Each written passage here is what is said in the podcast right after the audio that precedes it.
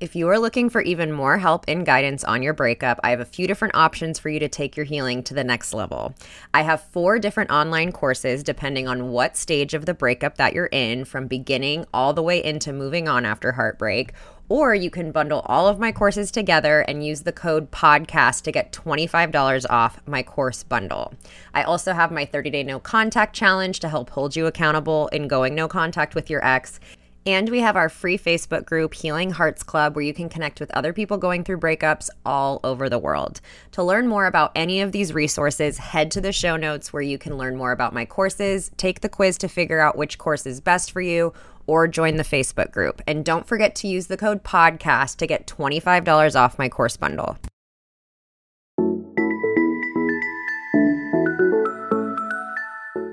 Welcome to the Heal Your Heartbreak podcast with your host, Breakup Bestie, aka me, Kendra. Breakups are hard, but you don't have to do it alone. Each week, I will be taking you through a different topic as it relates to breaking up, healing from heartbreak, growing in your single life, dating, and getting back into happier and healthier relationships. The goal of this show is to provide support, hope, tips, and to remind you that above all, this too shall pass. Welcome back to another expert episode of the podcast. And for those of you who celebrated, I hope everyone had at least, the very least, a manageable Thanksgiving. I know, again, we're moving into these holidays that are very tough for breakups, but I'm very excited to introduce you to today's guest. Today, I have Dr. Anita Kuhnley she has her PhD in counselor education and supervision. She is certified as a highly reliable coder of the adult attachment interview. She has authored or co authored nine books. Her most popular book is called The Mr. Rogers Effect. But today she's here to talk about her newest book, which won't be available until January, but is available for pre order right now with some incredible bonuses if you order now. Her new book is called The Four Relationship Styles How Attachment Theory Can Help You in Your Search for Lasting Love.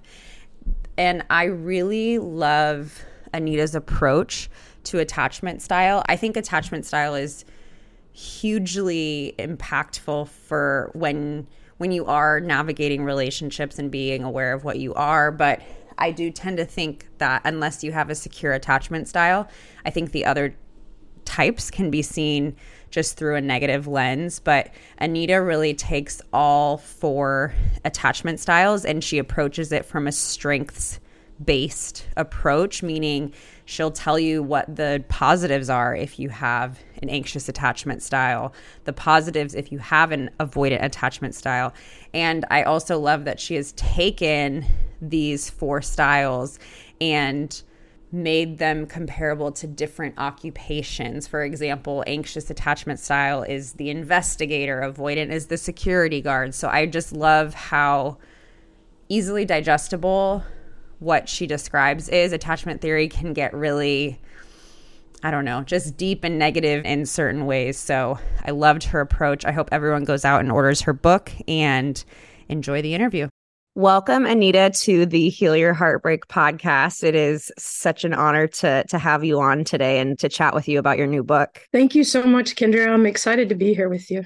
So I always love to start off talking or asking people about what drove them into this particular subject matter that as someone who went through this a couple years ago it takes a lot to write a book. So it has to be something that you are very very very very interested in. So i would love to hear what drove you to start looking at these relationship types attachment theory all of that.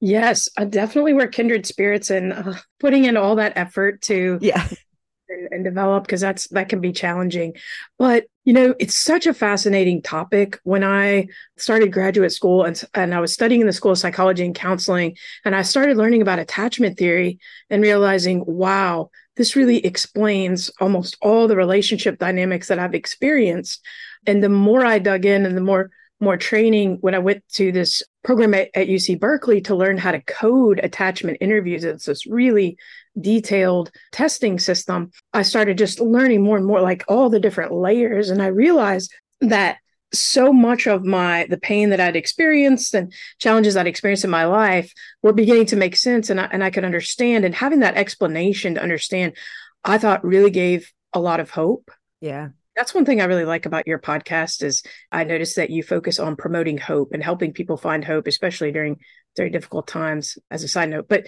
yeah, so that was part of it. And then as I, you know, I had my own challenges because, as you know, from attachment theory, a lot of what we experience in our relationships now has its roots back in what we experienced during childhood. I was so thankful to have two amazing grandmothers that were so loving and, you know, a, a family. But, you know, I did go through some trauma, some bullying, some challenging experiences early on.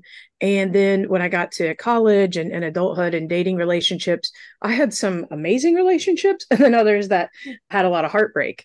And I wanted to understand, you know, how could it be that some connections were just so amazing and then others were just so sort of tangled up and, and I wanted to make sense of of that. And so I just did this deep dive into attachment and really realized it, it holds so many answers and so much hope that you're not stuck with the relationship style or attachment style you have. You can actually make it better. And I felt like it, it helped me a lot in my journey. And although there's lots of peer reviewed articles and academic text and research studies out there, and there's some great books on attachment out there too, but there wasn't the kind of book that I wanted to be able to share with my students and my clients to make attachment very user friendly, to have an statistically validated but easy quiz to let people identify their style. And also one that really showcased the strengths as well as the challenges of, of each of the styles. Really like that a strengths based approach. In counseling and psychology, we can focus more on pathology and diagnosis, but I find it helpful to focus also on strengths and how we have developed resilience to help us overcome. So each of the relationship styles has its unique sets of of strengths and and challenges. So I think that's the short answer, even though yeah. a little long. yeah, I think that's great. I mean, I became familiar with attachment theory. I had a friend just hand me, and it's so funny. I was cleaning out stuff the other day and I found the book that she gave me, but I don't know if it's the original book on attachment, but attached by Amir Levine. And and that I remember I was going through a breakup. It it really struck me as in a lot of ways it was validating. But what's interesting is that was probably eight years ago.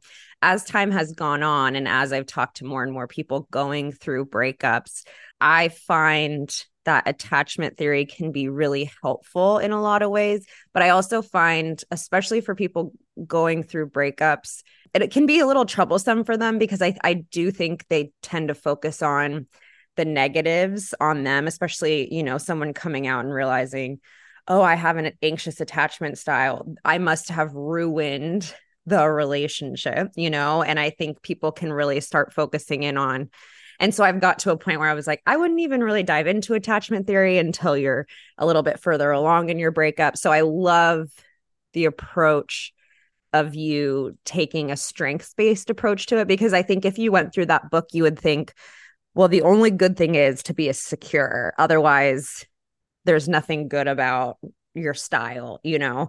So that's kind of what I came out of with a lot of the other attachment stuff is this idea that you should be secure. Otherwise, you're going to be troublesome or you're going to ruin relationships. You're going to self sabotage good relationships. I've heard that a lot. So I think there can be a lot of negative things that can come out of that for people who probably aren't diving into the level that you obviously have with all the research that you've done. Yeah, you're exactly right. I mean, we tend to have that bias towards the negative and can tend to, to see things in, in in some ways it's adaptive, right? It helps us look out for problems and danger. But at the same time, you know, having self-compassion, we've seen that can be linked to having more secure, satisfying relationships. So I appreciate what you're saying and encouraging people to be kind to themselves and yeah. kind of take time to really heal and maybe wait until they do that level of analysis. But I think with a strengths based approach, it's helpful because you can see how your relationship style has really been helping you adapt to your environment. And mm. the other idea is so each one helps you adapt and develop this sort of skills or, or superpowers in a sense, if you will. And, you know, you could be high or low functioning within each style. And the more self aware you are about your tendencies, the higher functioning and the less anxiety and the, the less avoidance. And even people that have a secure style, which I tend to call the networker, right? Because they move towards connecting. But even then, you often have tendencies either anxious, like the what we call the investigator style, or avoidant, the, the security guard style. And so knowing kind of what those tendencies are can really help because we know denial heals nothing. Yeah, absolutely. And I think the first step for obviously changing anything is going to be awareness and just understanding yourself better. And I love this stuff just because I think there have been so many times in my life where I have felt something was just maybe innately wrong with me. And then I see something and I'm like, oh, first of all, I'm not alone. Second of all, there's an explanation for it, there is a term for it, and there's usually a way to work to work out of it. And one thing that that struck me so much in when I was chatting with your team about having you come on is this whole idea of it's not you, it's me, but what if it's neither in breakup? And I love talking about that because I do really think almost all breakups come down to incompatibility in one way or another. But I get those questions all the time of we loved each other. It felt like a great relationship. Everything was going well. I don't understand how it couldn't have worked out. Before we get into the different styles, can we talk about how these can really lead to just probably more deep seated and not as easily seen incompatibilities between two people?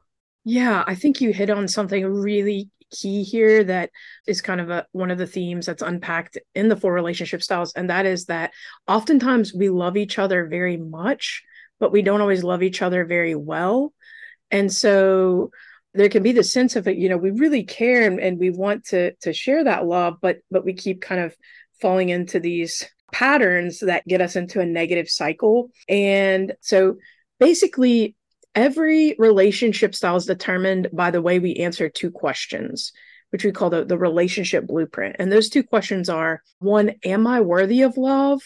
And two can i depend reliably on others to show me that love? Or in other words are they competent and able to show me that love? Each of the four relationship styles answers those two questions you know in, in their own unique ways and so that really determines where you fall. And so let's say you have someone who has a, a, relationship style that's associated with with doubting that they're really worthy of love or questioning their worth or maybe having to sort of strive to earn love, so to speak. And then they're paired with someone who doubts other people's capacity to love in a sense doubts other people's worthiness. So then you have a situation where it's almost like a magnetic pull because they're validating and affirming each other's subconscious or internal relationship beliefs but not the healthy beliefs right? Yeah. the, the beliefs that can keep us stuck. And so it can almost feel comfortable and nice to be with somebody who kind of aligns with maybe what your view of yourself is even if it's not the most adaptive. But that can also it can keep us stuck if we're not willing to do the work and to really unpack what our relationship style is and what our underlying relationship blueprints are, what our beliefs are that sort of have developed over the years to lead us in that direction. That's so interesting. I just keep thinking about that point you made. Love each other very much, but aren't able to love each other well. I think that's like mind blowing to hear that distinction. And it's so also so interesting because, you know, talking about your relationship beliefs, I don't necessarily think it's something we think about a lot. Like, you know, if you were to ask me what my relationship beliefs are, most of them have come up in real life situations. And I'm like, oh, that's how I think this should happen. But it's not necessarily something that we go into dating or in a relationship knowing so we don't even really know it in ourselves. So and then we don't know it in the other person either. And so a lot of it's just working through kind of those real time situations together and then kind of discovering it along the way. And i think that's probably why you know you're in a relationship for a couple years and then all of a sudden this big rift starts developing. So i think I'm sure there's a lot of benefits in in being able to identify your relationship blueprint and your beliefs that that you hold. Definitely. And I appreciate you normalizing that idea that you know we may not even really be aware of, what those blueprints are because if you think about it when we talk about you know these questions like do you believe you're truly worthy of love and, and lovable do you believe you can really count on other people to show up for you and love you that gets into kind of a deeper level of meaning and um you know in my day job I, I train counselors and psychologists. And so even in therapy if, if we think about you know in therapy you're supposed to be able to come in and bare your soul with this in this safe space that's confidential. And even when we we talk about those concepts that's considered reflecting meaning and kind of getting into the deeper meanings which is considered a little bit more advanced. That even happens later in therapy in what we try to create as like an optimal environment for vulnerability and connection and sharing. And so in relationships, when a lot of us don't have that kind of training, or even if we do have that training, we can have blind spots when it comes to our own lives. So trying to get there and be comfortable with that level of vulnerability and to, to share and say, oh, when we had this interaction, I felt unloved, or I, I felt like I know you maybe didn't mean it that way, but what I received was this message of that uh, that maybe you didn't think I was worthy of love or not lovable. Wow, that's that's kind of tough to to say out loud. Yeah, that is tough to say out loud and it's also hard I imagine on the other end to hear that when you had the best of intentions but just how you were acting and communicating means something very different to your partner. So I imagine that you know, I can imagine people getting defensive and saying, What do you mean? You know, I'm making you feel unloved. I love you so much. Like, I do this and this and this and this for you. So just like we can just be speaking completely different languages when it comes to relationships a lot of the time. Yeah, definitely. And I think, you know, that that's an important piece that you're saying because sometimes again going back to that negative bias, right? We might be more comfortable giving that negative feedback in a sense, but also on the other hand to say, hey when you did that or when you said said when you told me that the reason that you may be worried about finances you know big topic of conflict for couples is finances. So when you complain about finances when you told me that the reason you were concerned is because you know you wanted to make sure that you could take care of me even if you you know die first or well i felt so loved and so cared for that you you would think about those things. And um it really made me want to be a team player and collaborate and talk about how we can manage the budget together. And that's a, maybe a very different feeling from feeling you know unloved and unsupported and someone is maybe blaming you. So being able to give that feedback too of thank you so much for sharing that because I, that really helps me feel loved. Or even using i statements right? I feel very loved when i hear you say that. Yeah i think a lot of that's it's I have a two year old toddler right now. So a lot of, and I'm taking like a toddler parenting class. And that's a lot of it too, is like positively reinforcing things like that. So that's the filter I'm currently seeing on. But I think that's so important across any, you know, any kind of relationship that you have is being able to be, to give people like descriptive, positive feedback about how they make you feel. And sometimes we think, oh, they know that I love them. I'm in a relationship with them. But it's, you know, that's not definitely not always not always the case. If we could one diversion yeah. since two year old, which what a what a great age. Yeah. Have you guys ever watched uh, Daniel Tiger's Neighborhood? No, I haven't. I should. I've heard really good things about it. It's really great. It's like next generation Mr. Rogers. If you remember his his Daniel okay. Tiger. Daniel Tiger has a cardigan sweater, but of course it, it's a hoodie. It's still a zip up. He has a trolley. He goes to the land of make believe. But there's there's such uh, profound songs like um, one of the ones I love when you feel so mad that you could roar, take a deep breath and count to four. One, two, three, four. And, you know, they say that the way you do relationships, what we found in the research is the way we do relationships, the way we do attachment is the way we do emotion. And so I love the emotional fluency that Mr. Rogers teaches and the, yeah. the way he fosters secure connection, safe connections, and safety with emotions and dealing with emotions. So some of the research shows that kids that uh, grow up watching Mr. Rogers tend to have longer attention spans and higher levels of creativity.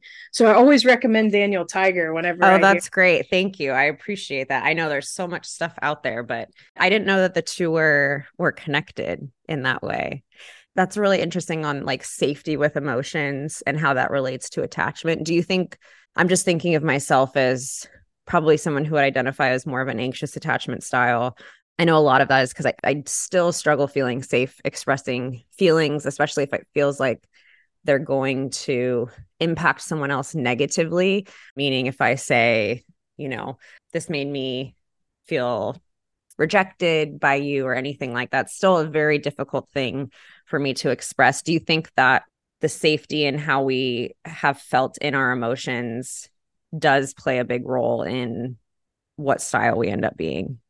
It's so huge because let's say uh, the exact example that you just gave someone does something that stirs up some feelings of rejection inside to be able to kind of sit with those feelings that are so uncomfortable and maybe painful and kind of see you know where do i feel that in the body? What am i experiencing? How do i manage my discomfort? Is it going to look different with with the different styles right? So if you grew up with uh, what we call the networker style or the secure style, you had maybe many experiences where you had really responsive caregivers that were kind of checking in with you, meeting your needs, always available. And so you grew to believe that other people are always going to be dependable and able to show love, and the self is worthy of love. And so then it's very easy to trust. And if that feeling comes up, then it might feel very comfortable to share. Ooh, ouch. Uh, that Yeah. hurt. I felt some rejection right at that moment. Could we say this a different way? Like, you know, I would feel better if we could talk in this way about it, right? So the person may feel very comfortable to share what their need is and to own their emotion and to feel Mhm. comfortable with that and to even sit with the the the intensity of the emotion without exaggerating it or without minimizing it, which which Yeah. can be tough being being with it. But you know, if someone has more of a what we call the security guard style, where you're kind of pushing away from connection, keeping people at arm's length because of past rejections, then there's more of a tendency to just kind of push further away and maybe minimize and dismiss and discount those those feelings. And so that's that's kind of a different response. And so, but they they both have served a, an important purpose. Yeah, no, that definitely makes sense. I think in my case, you know, I had very loving, responsible parents, but I, I thanks to my therapist, I've been able to to see that I just I never really had good examples of like rupture and repair within relationships. So I never I never got to see like a successful disagreement and then people coming back together. It was mm. always like, no, everything's, you know, it was kind of tried to keep of, oh no, everything's very idyllic and we don't, you know, we don't get mad at each other, we don't fight. So I just never really got to see people who love each other having disagreements and then being able to come back together. And so I think that's always been something that has caused anxiety for me. If something seems to be going wrong, it's like, oh no, it's going really wrong. Like we're not going to be friends anymore, or, we're mm. we're breaking up, or you know something along those lines. So So that just Not- kind of stirred up your anxiety, like, oh no, this is this is a negative sign or going in a yes.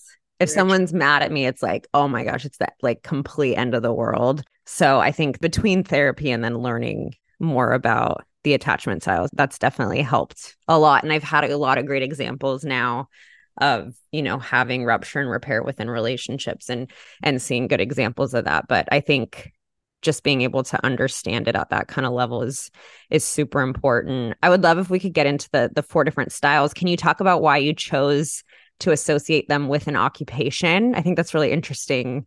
But I think it makes a lot of sense because it's like it's so much easier to understand.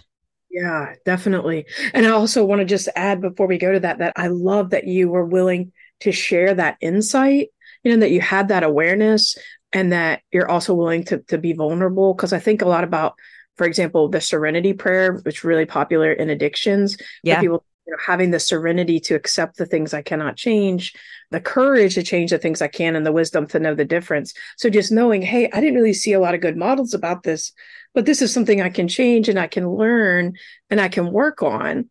And we can't always control what other people do, yeah. right? That's where the serenity comes. But we can control how we respond, what we think about. I just love that. oh, thank you. That's a big compliment. I don't know if you caught it in the other episodes, but I've been in 12 step for a long time. And I, the serenity prayer is a framework I use for so many different things because it's just, it's so simple, but it's so effective in being able to figure out what I can and can't do. Yes, it is so effective. I, I love it yeah, it's a beautiful prayer. And then it's just such an effective interpersonal tool and even self regulation tool. So you were asking about the four different styles and why I went with occupations as a metaphor for each style, right? Yeah. Okay. Yeah. So great question. Actually, uh, it didn't start out that way. Originally, I started out using animals. And the reason I wanted to even use a metaphor was just to make it, you know, easy for people to kind of visualize and see what these patterns would look like so they could feel more comfortable recognizing them in themselves and just understanding the dynamics more easily. So basically, it was an explanatory model. So at first, I started off with using animals, right? And seeing, like, well, the secure networker style moves towards connection. So I kind of pictured this golden retriever that was really playful, just wanting to connect and come and, you know, lick your hand and invite that connection. And then the what we talked about as the security guard style was more the cat was like a little bit more aloof and still may want to be in the room with you or near you and have some connection but maybe on their own terms and they also want to keep their independence, so, so a little bit more independent. And then with sort of the anxious, we call the investigator style, I had used the example of a squirrel because mm. there's that sort of anxiety, that back and forth. I have a colleague from North Carolina that says uh, sometimes that's a person's acting squirrely. Yeah, yeah. Give me that picture. And then for the firefighter style, or what some have called fearful avoidant, I kind of thought that was a little more challenging, but maybe the opossum because there's sort of this this playing dead or you know kind of freezing and yeah. not not knowing what to do, the kind of deer in the headlights type of view, which I, I guess deer in the headlights could have been. Yeah. Uh, well, then I had an alternative explanatory model where I used the occupations. And as I was talking with colleagues and students and, you know, kind of giving both models and asking what people resonated with, people tended to resonate more with the occupations. Yeah and so I, I kind of shifted gears to the the occupations. And uh, like a colleague said you know i'm not really an animal person so you might have lost me with the animals but i really get it with these occupations. So it seemed like it was just easier as an explanatory model for people to understand and and sort of visualize. Yeah. What, what do you think?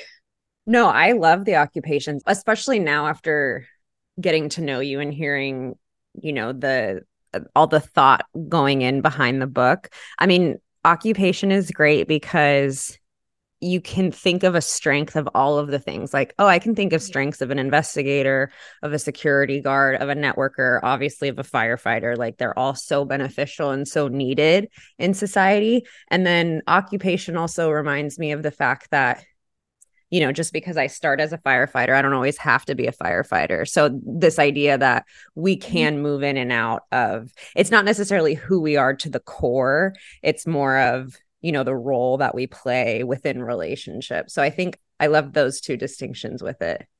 Yeah, I really like the way you, you said that. Yeah. And, you know, with our occupations too, oftentimes, for some people, you know, may work just because they, you know, enjoy working and maybe they're retired and don't have to. But for a lot of people, work is a way to meet their fiscal or financial needs and to be able to mm-hmm. earn an income and, and meet that need. Whereas our relationship styles are a way to meet our relational and emotional and some of our psychological needs. Yeah. And it's really a set of skills and behaviors and, and techniques and beliefs that we kind of use and are organized around that help us meet those needs. Awesome. No, I, I love the explanation. Can we start with talking about the networker, maybe sticking with your methodology, maybe starting with like their strengths within relationships? Sure. Yeah. We'll do the the sort of Cliff's Note version or the short yeah. version we could do a full chapter on each one, but um, and which which we do have. Which but, yes, which hopefully uh, you know everyone goes out and can dive further into this. Yeah, so the networker, and if if you've studied attachment before, you may have heard the term like secure autonomous. is the term in the research literature, the secure autonomous attachment style. Uh-huh. And but again, each style is determined based on how they answer these two questions, right? Am I worthy of love? And are others competent and able to show me that love? Their the relationship blueprint, if you will. That's what they kind of build their relationship orientation on. And for the networker, the answers are yes and yes, right? I'm mm-hmm. worthy of love. Others are competent and able to show that love, and they move towards connection. So the strengths are they're often master connectors and they tend to be very comfortable asking for help and receiving help. In romantic relationships, we both serve as a secure base for our partners to kind of go out into the world and also as a safe haven to come back and share their struggles and help get help organizing their feelings and we take turns serving in those roles for each other. And for the the networker they're very comfortable with both of those roles. They are comfortable expressing their emotions whether positive or painful emotions. They're able to share those and, and move towards those. They tend to highly value relationships and they tend to stick with their kind of relationship partners they're, they're kind of they tend to be very loyal because they are so valuing. And it doesn't mean that you won't see a networker that is divorced or has gone through a breakup but you, you see that you know they may be hit pretty hard by that too because they do value those relationships so much. You also see strengths being the the ability to collaborate with others and work well as sort of a team player the valuing of collaboration and teamwork. And when it comes to, uh, let's say, if we go to the, if we go to, which one do you want to go to next? Let's go. I just know because a lot of my audience tends to fall under anxious. So maybe let's go to investigator. Yeah. So the investigator, if you think about maybe those old movies where you're, you're watching the detective with the magnifying glass or looking for evidence, or maybe I, I think I might be aging myself here, but did you ever watch Inspector Gadget? Yes, totally. Yeah. yeah. You got that investigative style, person's looking for clues. So the investigator has often had a relationship history characterized by some inconsistency. So maybe sometimes their parent maybe that a parent that worked a lot. So sometimes that parent was very available and responsive, and other times the parent was just unavailable, or for whatever reason, they experienced inconsistency. There was only one consistent thing about their relationship experiences growing up, and that consistent thing was inconsistency, right? Yeah. The only thing they could rely on. So they became experts at sort of reading people because they had to look at all the cues to identify kind of what mood their parents were in and what they could expect. A lot of times for the investigators, they also dealt with role reversal. So you might have heard terms like the parentified child, where the child yeah. is caring for the parents' emotions. And so instead of really getting to be the child, they're they're trying to take care of their parents' feelings. So for the the investigator, they really develop that capacity to be in touch with their parents' emotions and other people's emotions. So they can actually be very empathic and very aware of other people's feelings. And just like any strength, right? If it's overused, it could be our weakness as well. So they yeah. may not contain with their own emotions.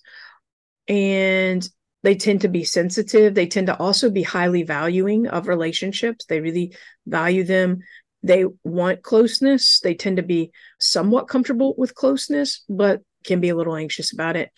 And, you know, investigators are comfortable sharing and expressing emotion. So oftentimes they're willing to share with you the details of the story. They're willing to tell you kind of all about their relationship situation. And when we interview the four different styles, I would say the firefighters and the investigator tend to have the longest relationship stories. The security guard tend to have the shortest story, and the networkers are kind of all over the map. That's very interesting. I also think it's interesting that you said that anxious, because I always thought that anxious people wanted people super super close to them to like to make sure that they were never going to go away but that is very interesting to say that they can also be anxious with closeness i've never really heard that mm-hmm. yeah there can be such a desire for it and sometimes there's an anxiety of or a concern about uh, maybe not being good enough or doing or saying the wrong thing and that can be challenging, right? Because none of us is ever perfect. So we're eventually going to stumble in some way. And so then that that anxiety can come up. And you know another one of their strengths is they tend to be comfortable with some level of ambiguity. So when you hear the investigator's story you might hear some passive language. So they might say well you know my partner does this that and the other but they're not maybe seizing on the exact word. And that mm-hmm. might by some of the preoccupation with what's going on in the relationship.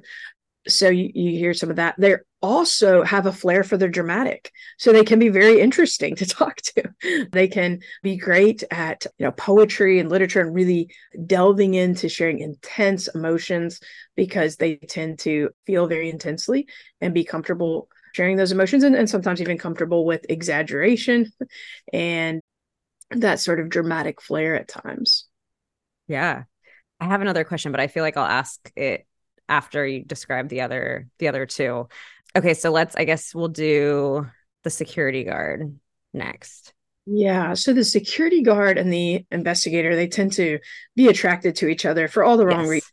Totally. Yeah. Sometimes it can work out well, but but it, it tends to create some additional challenges. But the security guard I remember when I was going through some of my assessment training on how to assess attachment with these uh, really like gold standard instruments where we're interviewing participants. And one of the things we noticed is that the security guards interviews were always the shortest. Like we might ask a question like, would you describe what made your childhood relationship with your mom loving?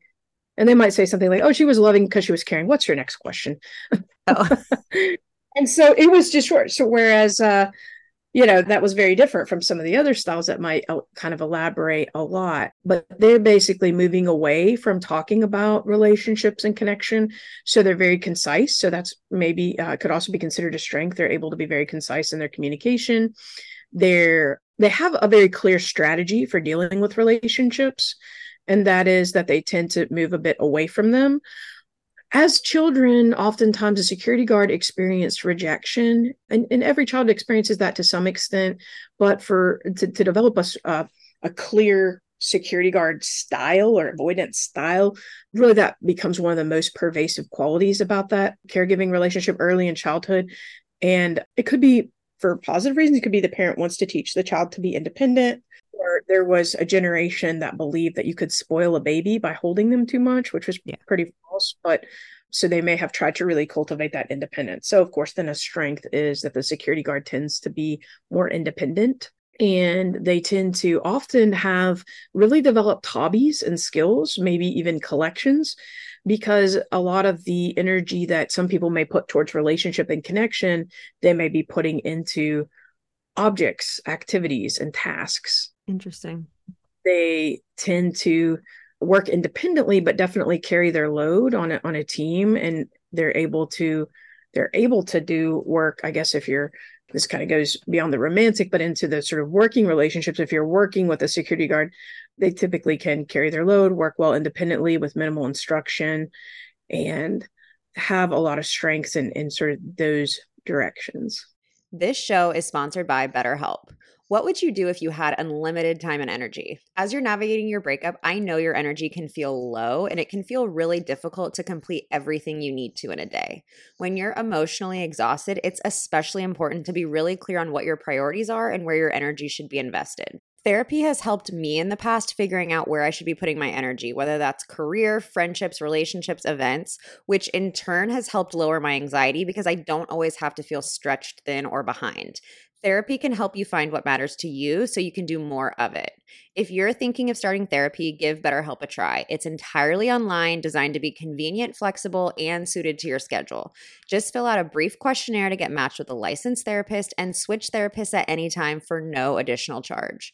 Learn to make time for what makes you happy with BetterHelp. Visit betterhelp.com slash heartbreak today to get 10% off your first month. That's betterhelp, H-E-L-P dot com slash heartbreak. Are you looking for a guilt-free way to unwind? Between balancing your breakup, work, and just functioning in your day to day life, I know you are under a lot of stress. Breakups mess with your nervous system, cause obsessive thoughts, and make it so hard to just sit with yourself. This is why it's so important to have rituals that allow you to treat yourself in a healthy way. And this is why I love Recess Mood, a sparkling water infused with functional ingredients like stress balancing adaptogens and mood lifting magnesium. Life has been very full and stressful for me lately, and as someone who hasn't had alcohol in a 11 years, I need something that helps me relax and that can bring me a moment of peace.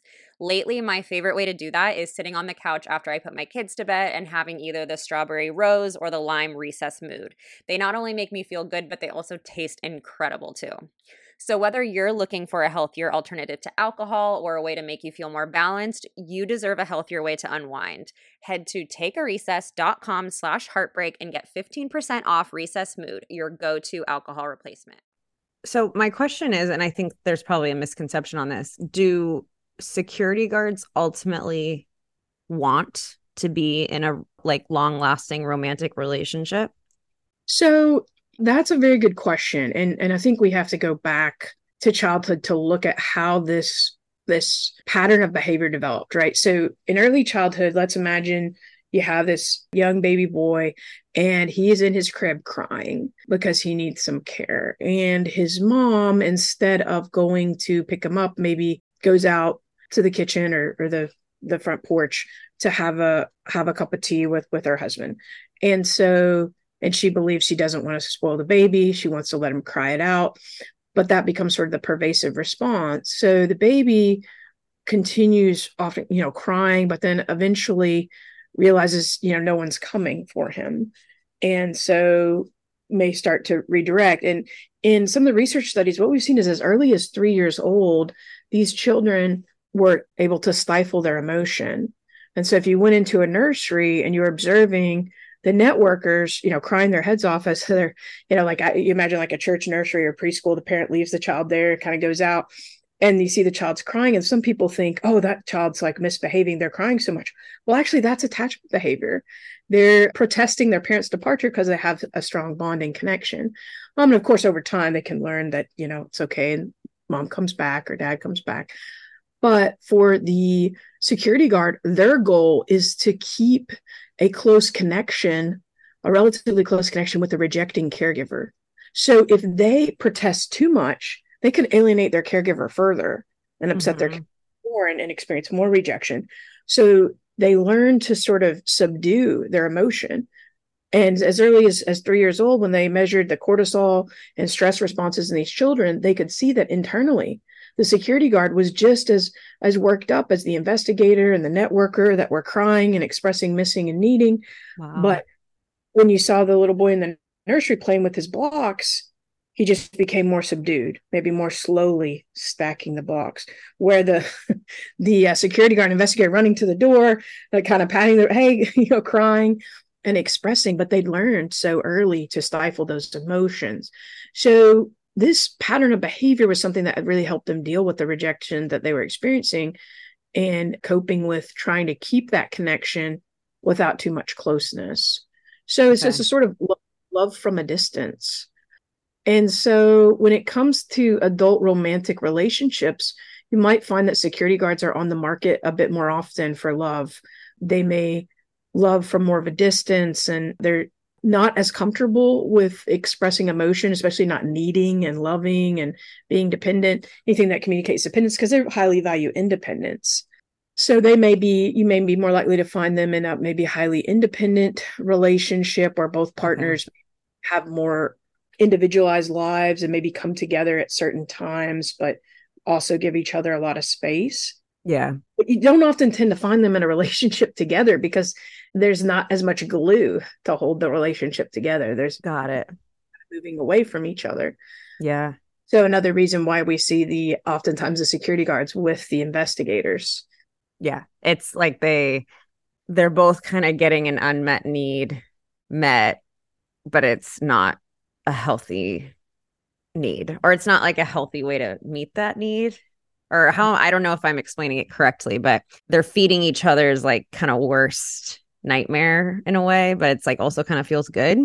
Yeah, they're feeding each other's doubts and yet it's comfortable because kind of maintains the status quo for them. So Okay. if the security guard believes, oh, you can't really count or depend on other people for relationship needs or really on your own, it depends on you. And then the the uh, investigators feeling like, well, does my partner really love me? I feel like they don't need me. Well, it's because they don't. Right? They've trained themselves Yeah. so it reinforces that belief. Where on the other hand, if that investigator was in a relationship with a networker within five years, their functioning as an investigator is going to continue to increase so that they have a lot of net also have tend to have networker tendencies. So Okay. then they may become even sort of in the middle of being a investigator or networker, may even shift to the different style because the networker will tend to, especially a high functioning networker, is going to tend to be comfortable providing the investigator the reassurance that they need. And what can happen is because investigators tend to have that anxiety, when they deliver their needs, it can come in such an anxious Yes. wrapper that has some hostility. It can be hard to digest sort of the, the goodies and the vulnerabilities inside that would lead to connection. But the networker is more likely to have their Q-tip, which um, in the Mr. Rogers effect, we talk about this i- concept of the Q-tip uh, acronym for quit taking it personally. So the love network were able to kind of see past that angst and to, you know what's really going on here because they're not tending to take it personally they believe they're worthy of love and they believe other people can show love so then there's just looking at well what else is going on that's getting in the way? And it makes it a little easier to connect and to trust even despite some of these patterns. Yeah. but they may not necessarily wind up together because the networker may want to be in a in a pair with someone who's maybe a little more direct as as they tend to be and a little more comfortable with a wider range of feelings That's so true though, like wrapped in a I mean, my husband and I have had quite a few conversations about this where he's like, Can you just say what you want to say? Because I'll be like, So I was thinking, and maybe later we could talk about this. And, you know, I'm just like, I'm front loading it so much. And I can tell I'm now I'm like, Oh, of course, I'm like causing all this anxiety when really it's like, Hey, can you do this? Or this is how I'm feeling. So my AA sponsor would always talk about Kendra, just be a little bit more casual in how you're bringing things up. Like, like what you said, you can say, "Hey, ouch!" Like that hurts. It doesn't need to be this thing where you go home and, you know, days later you're gonna reach out and say, "Hey, remember when this happened and this?" And just trying to be more, you know, a little quicker. So it is great that we can like we can change those things about us over time and as someone who's like that like it it didn't it doesn't have to ruin every good relationship we ever have a chance of you know That's right. And you know, you reminded me of something important too this idea that networkers, another strength they have is they tend to be very balanced and not like necessarily blaming themselves and not blaming other people. And they also tend to maintain their sense of humor. So they could say, ouch, or button, like, oh, button, like you just push a button, you're a button pusher. You're, Yeah. you're a button as in cute as a button, but also button as in pusher. So, yeah, they, they can kind of tease each other and joke around. And interestingly in uh, dr john gottman's research he also touches on this this idea of attachment but he doesn't show call it that but he talks about how couples and he's able to predict with over 90% accuracy whether couples will stay together or go their separate ways and one of the predictors is if they turn towards each other and then another predictor is if they have five positive interactions for every one negative they tend to have this Ah. overall positive emotional climate. So networkers, even though they're still going to have conflict, especially since they're autonomous and uh, they have are able to communicate their own needs and opinions, which may differ from their partners, but they can do it in a way that's wrapped nicely and it's palatable and digested, di- easily digested by their partner, rather than wrapped in some of the anxiety that we may have if we're an investigator.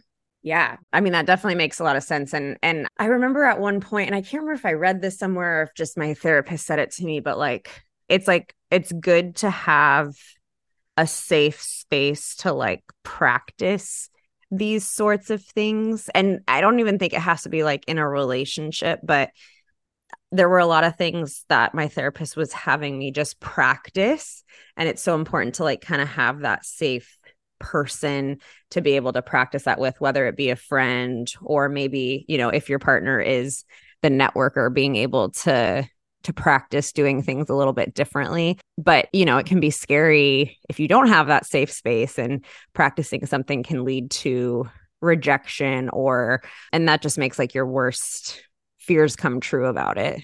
Yeah, that's that's great. I'm so glad she's doing that cuz you know, one of the things and especially if anyone's gone through any trauma is the the idea that you know and there's a misnomer with counseling that counselors can like make someone feel safe you know i know we we use that language sometimes but the idea is what we really want to do is develop the capacity to feel safe within our bodies and help our clients figure out what makes them feel safe hmm. so if you say, well, I know like if I can practice maybe role playing a difficult conversation with someone who I know is on my side and is not going to get defensive, that's going to help me feel more safe. So when I go to have that conversation, I'm prepared. Or if I just write in my journal and and journal about it and kind of get an idea of what I want to say, then when I go in, I feel more comfortable and I feel more safe. Or, hey, I know if this other person is going to get triggered about something and start yelling and flailing their arms, well, I'm not going to feel as safe. So I might need to take a step back and remind myself, kind of go through the serenity prayer and say, okay, like, is there anything I can do to help the situation? Is there anything I can control here? You know, what what can I do? But yeah, that sense of safety is so important. And and for some of the relationship styles, it's so much harder to feel safe. Yeah. Like you're innately just starting a few steps back from other people. So let's talk about firefighter. And then I have two last kind of questions about kind of all four of them. So can we talk about this is the one I'm like probably least familiar with. Yeah. So a firefighter has literally walked through fires and, and been burned. And they've often developed a depth of character that you just can't get from not uh, when you don't go through that level of suffering that they've been through and you know the firefighter is if you think about a firefighter right their priority is safety they want to help people feel safe but the challenge for them is they have to actually run into the fire yeah where everyone else does if you look at these babies as firefighters what they had to deal with they might have had a parent that maybe struggled to manage their temper. So there may have been some abuse. And in order to get care, they had to go to that parent, but they also risked experiencing abuse or pain. So they had to actually move towards this fire, not knowing if that fire is going to keep them warm or going to burn them. So that could take a lot of courage, can it can be very scary. And so there's a lot of focus on safety with the firefighter because they've experienced so much pain that their window of tolerance it, you know and, and they've often experienced trauma. So their window of tolerance is a bit smaller. It's easier to get overwhelmed with emotion. It's harder to stay present with uncomfortable emotions. It's easier to get tr- triggered by some people's behavior and to have that trigger kind of stir up some past painful feelings but again, the firefighters develop a depth of character. They've gone through suffering. They often can have compassion for others, long suffering. They've been through difficult relationships and they may perhaps have the capacity to love difficult people that uh, others maybe have, have more trouble experiencing. Yeah. And so for the firefighters, they this in the academic literature, you might hear it called fearful avoidance. So they have the challenges of both the security guard and the investigator. They may experience, okay. they, they may want to, like a security guard saying, like, you know, stay away, they're guarding their space, their independence, they're pushing others away, and they're practicing avoidance to cope with their relationship challenges. And the investigator is practicing more hypervigilance, trying to stay on top of everything, trying to uh, anticipate what to expect. So they're having more anxiety. So the firefighter has both sets of challenges. Okay. It's a little bit harder for them to feel safe in their own skin, to feel comfortable. They didn't really have a lot of modeling growing up in terms of how to deal with that. Like, for example, let's say they had to go to a surgery. You know, surgery can be traumatic. If an, a networker went to have surgery, they may have had a parent that says, you know, it might be scary, but the shot will only hurt for a second and then you're going to go to sleep and mommy's going to be here holding your hand. And, you know, so that's kind of teaching that child to regulate. And over thousands of interactions, they kind of internalize that comforter and they that maternal sort of a capacity to comfort themselves. Whereas the firefighter maybe they went through uh, and no one was there for them during their surgery or maybe it was a stranger or a nurse that was in and out. And so they don't necessarily have that capacity. So a lot of their strategies in adult relationships are geared around moving towards safety. But because they have experienced uh, things that both the investigator and the security guard have experienced, they may also use the toolkits of both. So they don't necessarily have as clear of a strategy, as organized of a strategy. Like the, the security guard's pretty much always moving away from connection. That's how they're dealing yeah. with relationship challenges. The investigator is moving towards and becoming maybe more anxious or more hyper aroused about the relationship, more invested. And that's how they're dealing with it. And the firefighter doesn't really know what to do. They're okay. trying both and maybe having more challenges. But as the firefighter becomes more high functioning, becomes more aware of their style, more aware of how they've been burned, what their relationship rules are. When we go back to those relationship blueprints, am I worthy of love? The firefighter's answer tends to be no. And are others competent and able to love me? Their answer tends to be no there as well.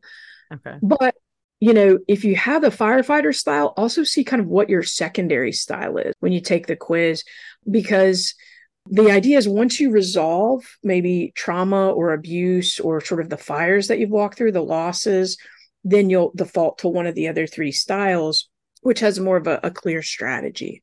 That makes a lot of sense. That makes a lot of sense. And that was actually my final kind of wrap up question for you is so many people listening to this podcast are not in relationships, they're going through breakups. And so, what would be your recommendation on, let's say they get your book? How can people work on these things while single? And how can they, you know, become more aware, you know, and I, mean, I don't even know if improves the right word, but just uh, evolve from their last relationship into their future relationship? Yes, I think growing into becoming your best self and you know working on that can sort of have this magnetic effect where then you tend to there's a saying that you've probably heard and many of our the listeners probably heard birds of a feather flock together right? So yeah. you're thriving and you're doing well and you're sort of putting yourself out there. Maybe you're drawing in more people that are kind of moving in that direction as well. And so i think you know the starting point would be when you get the book to take the quiz, the assessment is called the REST, the Relationship Styles Test. And actually, there's a mini version that's available online now if people want to get just an idea, and then they can take the more in depth version in the book. But I would take the assessment and identify what's your relationship style. And then, of course, I recommend, you know, reading each style because you might be in relationship with other people with the different styles. And it can be helpful to have the insight about why they may be doing what they're doing that can help with compassion but maybe even first going to the chapter that corresponds with your style. So let's say you take the quiz and say okay my style is the investigator. And then you go to that chapter and say okay well what are the strengths? What are the challenges? And there's some journaling prompts. Oh, but, oh great. and i know some people love to journal so like taking time to write down your thoughts journal about your response to those relationship blueprint questions and what's it like to just sit with those responses? It can be very uncomfortable. And we we have all sorts of ways of numbing our discomfort, uh, right? With different with different coping mechanisms. But to just try to get stay present with that feeling before doing anything to minimize it can really be be uh, it can be unsettling at first, but to practice that can help us get more and more comfortable with our own skin. And as we know ourselves, and know what we need and what helps us feel loved, we're more able to express that in a way that's more palatable. So when we're going into that next relationship, we know how to feel more safe, more more secure. We know how to create more security in the relationship. We know how to express our needs so the other person can have a better shot at meeting them. And we know how to express them with the hostility and without it, right? We, we Yeah. can recognize the difference. And so I think that's maybe a starting point, you know, taking the assessment, reading the corresponding chapter, taking time to journal and really sit with what you find. Yeah, I also feel like if someone is single, they, you know, they don't might not have the practical application of that. But I mean, I assume it's pretty similar with if you look at your friendships or your family relationships, like you can see attachment styles collide everywhere, any kind of relationship that you have. So it's not necessarily something I assume that you have to be in an active relationship to be able to examine. Yeah, you're so right. Because one of the things, so a lot of my training has been in assessment of attachment. And so there's different types of ways that we look at relationship styles. So some people specialize in looking at parent child relationship styles, others specialize in romantic or friendship. But our, we tend to have one primary relationship style that one set of sort of relationship beliefs and blueprints that guide our interactions across all these different domains. And so the neat thing about the REST, relationship styles test, is that it uses the research and data from all. There was a panel of attachment experts and uh, a statistician that we worked with to, to validate this assessment. So it, it uses some of the information from all these different assessments so that you can take this one brief assessment and identify sort of your your overall style and have a sense of, of what that might be That's great. I love that. And and I think it's such a great thing to be able to to look at. Not necessarily I mean, obviously we can reflect back on past relationships and and get more validation and more real world ex- examples of that, but I think more so I like to encourage people to look at it moving forward on how, you know, how you can respond or or even just like learn how to make yourself feel safer within relationships, which I think is is really important and I I learned through my work that a lot of people don't feel safe within relationships and and I think that's something that everyone should be able to experience. kendra can i share with you one exercise yeah. that can really help people feel more safe yes that would be great awesome so i think i love this and I, I didn't come up with it i learned it from a master at connection a really prototypical secure networker and he was on television. Many of us grew up watching him. Uh, he was on for more than 30 years. His name was Mr. Fred Rogers. He had a program called Mr. Rogers' Neighborhood. And did you grow up watching Mr. Rogers? I did, yeah. So a lot of folks in the US and Canada may be aware. I know sometimes I'm running into people now that as familiar, but they did make a movie with Tom Hanks a couple years ago where Tom Hanks starred as Mr. Rogers. And my previous book was called The Mr. Rogers Effect. And it really dove into, you know, wait a second, this guy died over 20 years ago, but we're still making movies about him, quoting him. He's still influencing our culture. How did he have such an impact? So in this study, what we found was that he was mentored by Dr. Margaret McFarland, who was one of the greats in developmental psychology. And she supervised his counseling training. The two of them hit it off so well that she, he continued consulting with her for the rest of her life and career. And they met regularly. He took down copious notes and recorded their discussions. And he took concepts that she taught him, like she taught him the idea that feelings are mentionable and manageable. And if we can talk about our feelings, it, it, makes them much easier to manage. And and she said the way she said it was whatever is human is mentionable, and what and whatever's mentionable is manageable. And he shortened it to just feelings are mentionable and manageable. And then he wrote songs about that for kids. But there was one thing he did every single time he did a presentation or got a, received a television award, and he did this exercise with people. And it was so powerful. And it only took a little over 10 seconds but it really helped transform the way they were feeling. So I'll, I'll just adapt it to our current situation. But yeah. basically, Mr. Rogers would say he would honor, you know, where you are. So, you know, he might say, you know, Kendra, you have developed this incredible podcast to reach people all over the world who may be struggling with heartbreak and challenge and to to offer them hope and for our listeners they may have struggled with heartbreak. They may be wanting to improve their relationships. And they're in a position of being willing to, as we say in the serenity prayer, have the courage to change the things you can. And they're they're looking for what they can do. And chances are you didn't get to this place of having such an incredible attitude and desire to instill hope and help others on your own. Chances are there's some people along your journey that have loved you into being who you are today. They may be right here nearby in, in the room or house with you. They may be far away. They may even be in heaven. But chances are there's some people that loved you into being who you are today and they love the best in you. So let's take a moment to think about those people. If we could, let's take 10 seconds. I'll keep the time.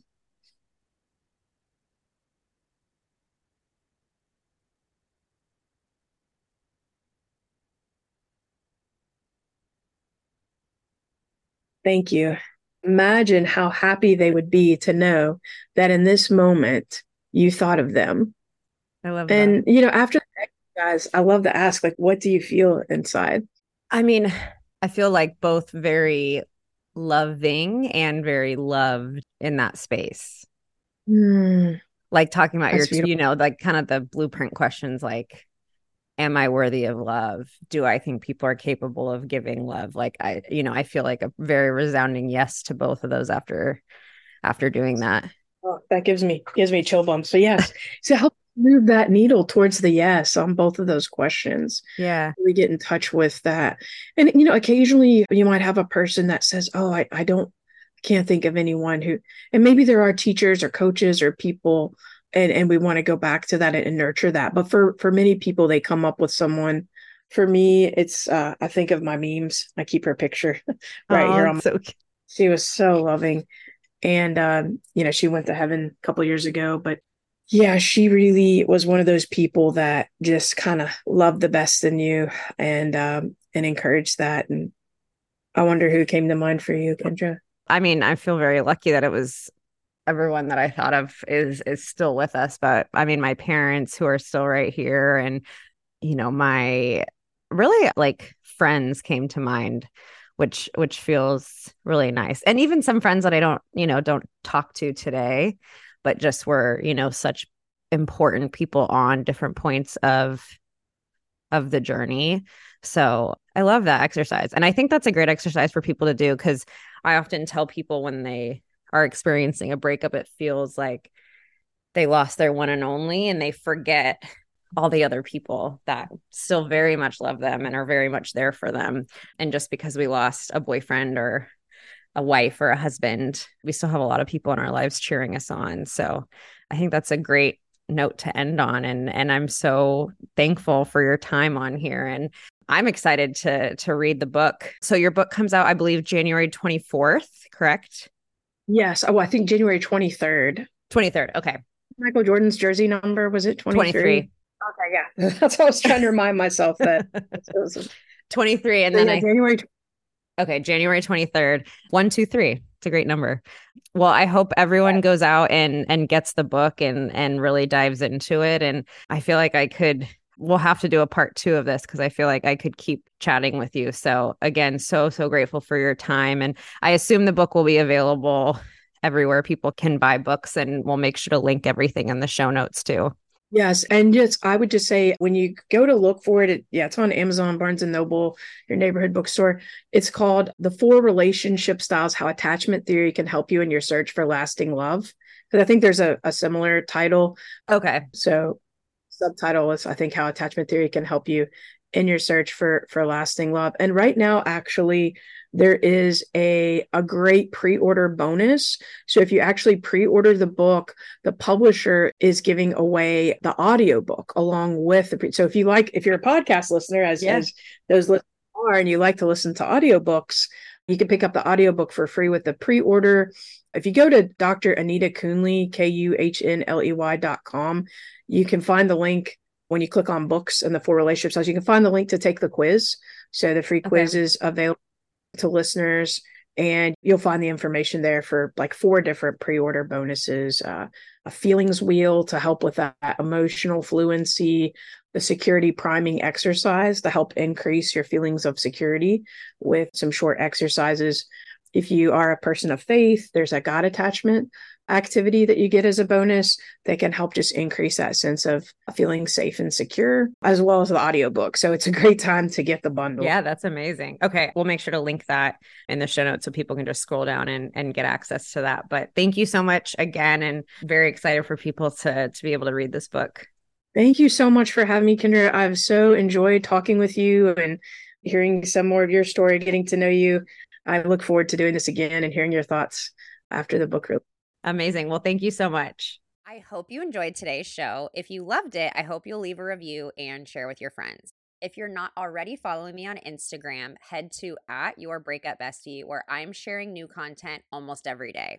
To join our Facebook group, Healing Hearts Club, where you can connect with thousands of people from all over the world going through breakups, head to the link in the show notes. And don't forget to check out my online courses for more in depth help through your healing journey. I always end these episodes the same way, reminding you to be nice to yourself, stay connected with loved ones, and the biggest reminder is that this too shall pass. I promise.